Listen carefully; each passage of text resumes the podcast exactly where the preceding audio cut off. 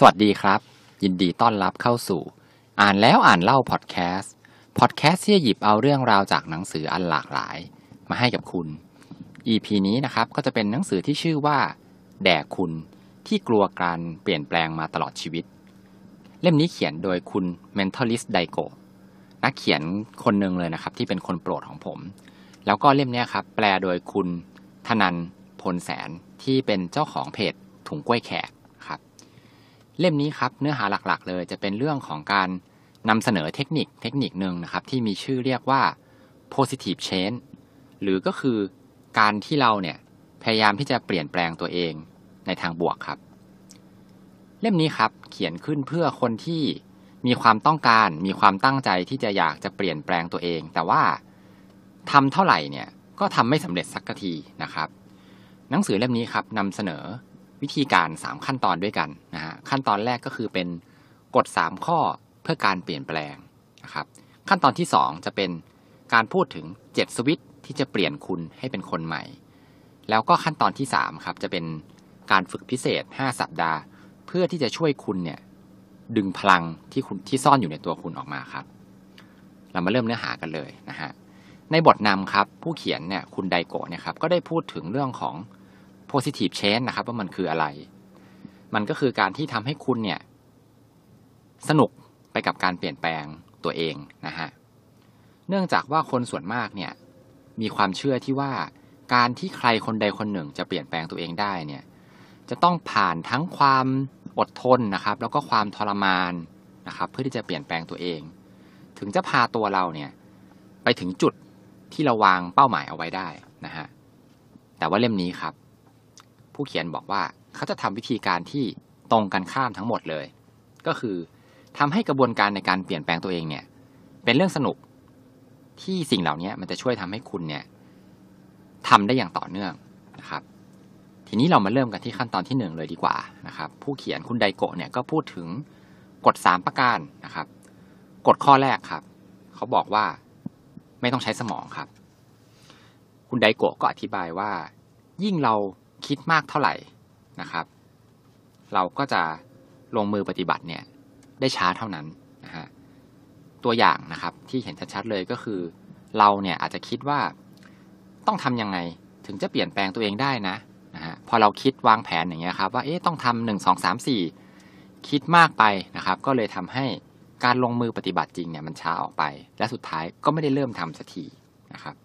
อันนี้เนี่ยคุณไดโกะเขาแนะนำวิธีการแก้ง่าย ๆ เลยครับ ก็คือ ให้ลงมือทำไปเลยนะฮะไม่ต้องวางแผนมากนะครับ คุณไดโกะยังบอกอีกว่า การที่คนส่วนใหญ่เนี่ย จะต้องมีการเตรียมตัวให้พร้อมก่อน แล้วค่อยลงมือทำเนี่ย มันฟังดูเหมือนจะดี แต่ว่าในชีวิตจริงเนี่ย มันไม่มีหรอกครับที่จะพร้อมร้อยเปอร์เซ็นที่สำคัญเนี่ย การที่มาพูดว่าต้องเตรียมตัวให้พร้อมก่อนแล้วค่อยลงมือทำเนี่ย มันกลับกลายเป็นข้ออ้างด้วยครับว่า ถ้าไม่พร้อมเนี่ยก็จะไม่เริ่ม ไปเสียอีกนะครับ นักธุรกิจส่วนใหญ่เลยเนี่ยที่ประสบความสำเร็จแล้วก็ชื่อดังมากๆเนี่ยครับเขาไม่ได้รอพร้อมก่อน คือไม่ได้รอพร้อมร้อยเปอร์เซ็นต์แล้วค่อยทำนะครับ พวกเขาเนี่ยลงมือไปก่อนเลย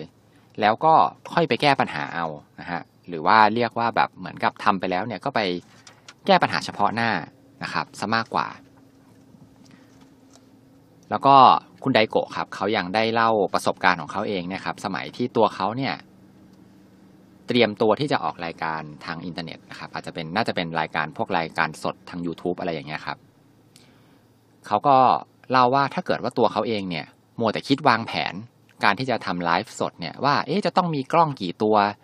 ต้องมีอุปกรณ์อะไรบ้างนะครับ ถึงจะพร้อมกับการที่จะไลฟ์สดเนี่ยเขาก็คงไม่ได้เริ่มสักทีหนึ่งเขาก็เลยคิดว่า งั้นเตรียมตัวให้น้อยที่สุดก็คือเขามีเว็บแคมตัวหนึ่งครับแล้วเขาก็เริ่มเลยนะฮะ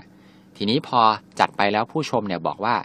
อยากให้เสียงดังกว่านี้อีกเนี่ยเขาก็เพิ่มไมค์เข้าไป แล้วเขาก็ค่อยๆเพิ่มอุปกรณ์ไปเรื่อยๆ พร้อม ๆ กับการออกรายการไปได้อย่างต่อเนื่องนะครับ อันนี้ก็คือเป็นตัวอย่างของของผู้เขียนนะฮะกฎข้อนี้นะครับ ส่วนตัวเนี่ยต้องบอกเลยว่าผมเนี่ยเห็นด้วยมาก ๆเลย เพราะว่าตอนที่ผมทำพอดแคสต์แรกๆเลยเนี่ยครับผมก็ ไปซื้อไมค์ที่เป็นไมค์ติดหน้าอกเนี่ยตัวละประมาณ 200 กว่าบาทมา แล้วก็ทดลองอัดเสียงไปเรื่อยๆครับก็ตอนแรกๆเนี่ยเสียงก็ไม่ค่อยชัดเท่าไหร่นะฮะแต่ว่าก็คือเริ่มไปก่อนเลยครับ แล้วก็ค่อยเปลี่ยนไม้นะครับ ค่อยเปลี่ยนหาที่ในการอัดอะไรอย่างเงี้ยครับทำไปเรื่อยๆ ตอนนี้ก็ร้อยแปดสิบกว่าตอนแล้วนะครับ ต่อมาครับกฎข้อที่สองก็คือ ไม่ต้องหาข้ออ้างครับ ยุ่งเลยยุ่งมากจนไม่มีเวลา บ้านฉันเนี่ยไม่ได้รวยซะหน่อย หรือไม่ก็ฉันเนี่ยหน้าตาไม่ดี สิ่งเหล่านี้ครับก็คือคนเราเนี่ยมักจะหาข้ออ้าง เพื่อที่จะไม่ต้องเปลี่ยนแปลงตัวเองนะครับ อันนี้เป็นเรื่องปกติเลย ทุกคนน่าจะเคยพูดคำพูดพวกนี้หรือเคยได้ยินคนที่เขาอ้างเรื่องพวกนี้นะฮะข้อแนะนำของหนังสือครับก็คือ ให้เราคิดว่าเรื่องทั้งหมดเนี่ย มันคือเรื่องในอดีตนะครับ ก็คือผ่านมาแล้วนะฮะอย่างเช่นแบบบ้านไม่รวยอย่างเงี้ยนะฮะมันเป็นเรื่องของอดีต หน้าตาไม่ดีเราก็เกิดมาแล้วนะครับ แต่ให้เราเนี่ยมาคิดถึงการทำปัจจุบันนะครับ สิ่งทำสิ่งที่เรากำลังจะทำเนี่ยเพื่อที่จะเปลี่ยนแปลงตัวเองเนี่ยอันนี้ตั้งหากที่เป็นตัวที่จะสร้างอนาคตของเราเนี่ยให้ดีขึ้นได้นะครับ แล้วก็อย่าไปเปรียบเทียบตัวเองเนี่ยกับคนอื่น อย่างเช่นเมื่อกี้นี้ที่ยกตัวอย่างไปว่าบ้านเราไม่รวยอย่างเงี้ยครับ คุณไดโกะบอกว่ามันไม่ได้มีประโยชน์อะไรเลยนะครับ ให้คิดแบบนี้ครับก็คือ ถ้าเราเปลี่ยน ซะตั้งแต่ตอนนี้เนี่ย ก็คือตัวเราในปัจจุบันเนี่ยแหละครับ พยายามเปลี่ยนแปลงตัวเองเนี่ย อนาคตมันจะเปลี่ยนแปลงอย่างแน่นอนครับ แต่อันนี้ก็ต้องบอกก่อนนะครับ ว่าก็ไม่รู้ว่าจะเปลี่ยนแปลงในทางที่ดีขึ้นหรือว่าแย่ลงนะครับ แต่ว่าอนาคตจะไม่เหมือนเดิมอย่างแน่นอนนะครับ กฎข้อถัดมาครับ ข้อที่สามก็คือ ไม่ต้องมีความหวังนะครับ ฟังดูแปลกๆใช่ไหมครับ เดี๋ยวเรามาดูรายละเอียดกัน ให้สมมุติก่อนนะครับ ว่าคุณเนี่ยเดินไปตามถนน แล้วคุณไปเจอผู้หญิงที่สวยมากเลยคนหนึ่งแต่ว่า พอผู้หญิงคนนั้นเนี่ยหันมาสบตากับคุณแล้วเนี่ย ผู้หญิงคนนั้นเนี่ย หลบตานะครับ หลบตาเรานะครับ คนเนี่ยที่คิดลบเนี่ยก็มักจะคิดว่า อืม ก็ตัวฉันมันไม่มีเสน่ห์นี่ อีกฝ่ายหนึ่งก็เลยไม่มองนะฮะตรงกันข้ามกันครับ บางคนเนี่ยคิดต่างออกไปนะครับ คิดว่า เนี่ย ผู้หญิงคนนั้นเนี่ย คงจะแพ้เสน่ห์ของเราแน่ ๆ เลย จนเขินแล้วก็ไม่กล้าสบตานะครับ สิ่งที่ชัดเจนเลยนะครับ ของเรื่องสมมุติเนี่ยก็คือ การคิดในแบบหลังเนี่ยครับมันมีประโยชน์ในการเปลี่ยนแปลงตัวเองในทางบวกนะครับ อาจจะเรียกได้ว่าเป็นความคิดของคนที่ประสบความสำเร็จเนี่ยก็ว่าได้นะครับ ก็คือคนที่คิดว่าน่าจะแพ้เสน่ห์ของเรานะครับ ทีนี้ครับเขาก็สรุปว่า ถ้าเราไม่เริ่มเอ่ยปากทักทายสาวสวยคนนั้นเนี่ย มันก็ไม่มีทางเลยที่ความสัมพันธ์เนี่ยมันจะคืบหน้านะครับ การคิดแบบฝ่ายหลังครับก็คือคิดคิดบวกเนี่ยครับย่อมที่จะมีโอกาสจีบผู้หญิงเนี่ยสำเร็จมากกว่าอย่างแน่นอน ถ้าเกิดเทียบ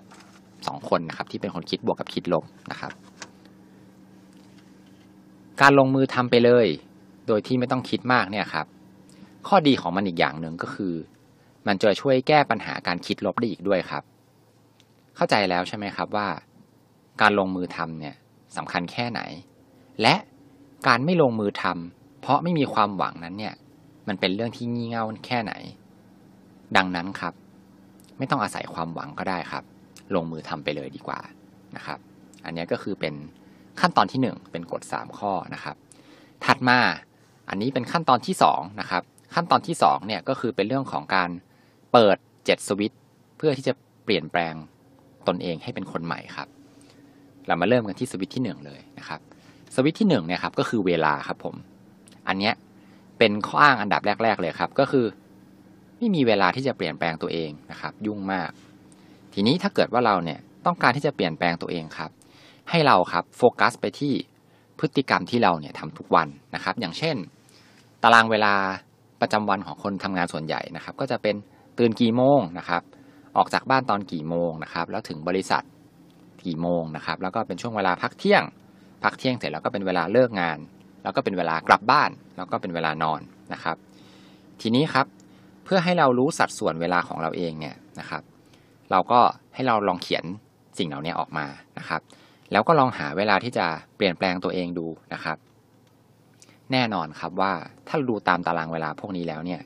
การที่เราจะไปใช้เวลางานมาทำการเปลี่ยนแปลงตัวเองเนี่ย อันนี้ย่อมไม่ได้อยู่แล้วนะครับ